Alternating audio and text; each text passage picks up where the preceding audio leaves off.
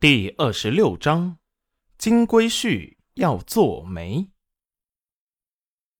谁要你补偿？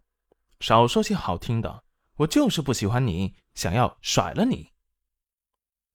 村民们倒吸一口凉气，这戚云染可真是豪气。这么个金龟婿也敢甩？怕不是欲擒故纵吧？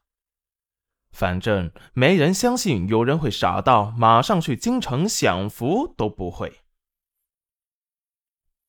齐云染才不管他们什么想法，原主死的憋屈，无人能懂，活生生的被饿死，就是因为裴元君没有回来。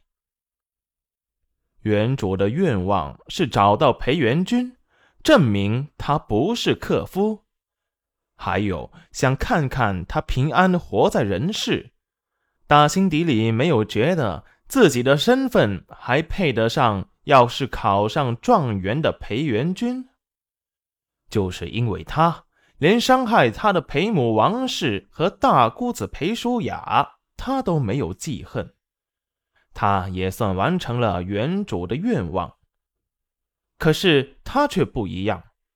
不管原主怎么原谅他们，他却不会想要跟这么一群自私冷血的人生活在一起。况且他还有小景轩。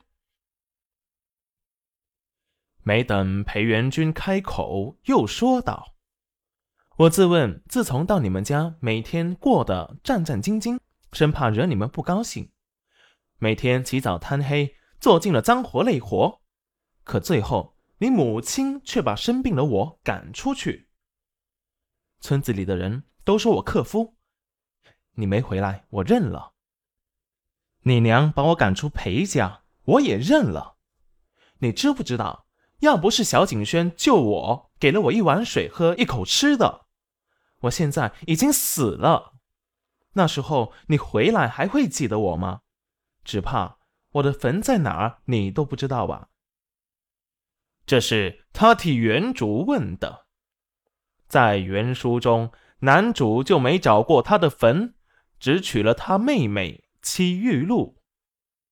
村民又对戚云染产生了同情，忍不住开口道：“云染啊，你也不能怪我们，说克夫的是你婆婆传出来的，说你得了瘟疫快死了，也是你婆婆散播出来的。”我们也只是，我没怪你们。我现在只想要休书，他们家我待不下去了。小景轩眼眶红红的，抱着齐云染，干娘，景轩长大了，保护你。看着抱在一起，互相安慰的两母子，就在这时，裴元君却突然给齐云染跪下了。村民们惊愕，戚云染更是吓了一大跳。你干什么？想想着我瘦啊？他是男主，他是女炮灰，他给他跪，他怕早死啊！他可是答应过原主要好好的活着的。冉冉，对不起，都是为夫错了，为夫以后改。只求你别生气了，为夫改。周围的人瞬间被裴元君的情真意切给打动了。这裴家大郎可真是重情重义之人呐！纷纷劝起了戚云染：“云染啊，既然大郎认错了，你就原谅他吧。”“是啊，大郎重情重义，还遵守婚约娶你，你就。”别再矫情了。这些是有女儿的想嫁给裴元君的酸语。戚云染抹了抹根本不存在的眼泪。该死的裴元君比他还会演。你快起来，我原谅你了。我早就原谅你了，我只是来拿休书。看来娘子还是怪我。那我跪到娘子原谅我为止。娘子，为夫以后一定会好好对你。你不要想着离开我，况且你一个弱女子，我也不放心。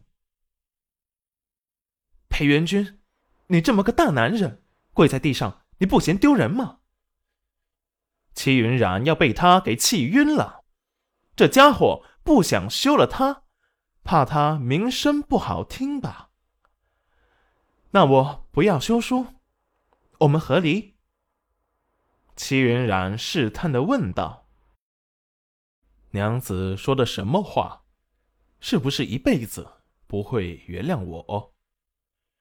周围的人都看不下去了，立即求情道：“云染啊，你就别拿巧了，到时候这么个金龟婿要被你作没了，你哭都没地儿。哎呀，差不多得了。”是啊，这么好的男子哪里找？要是你不要啊，你看咱们村的姑娘抢不抢？门槛都要给裴家踏平了。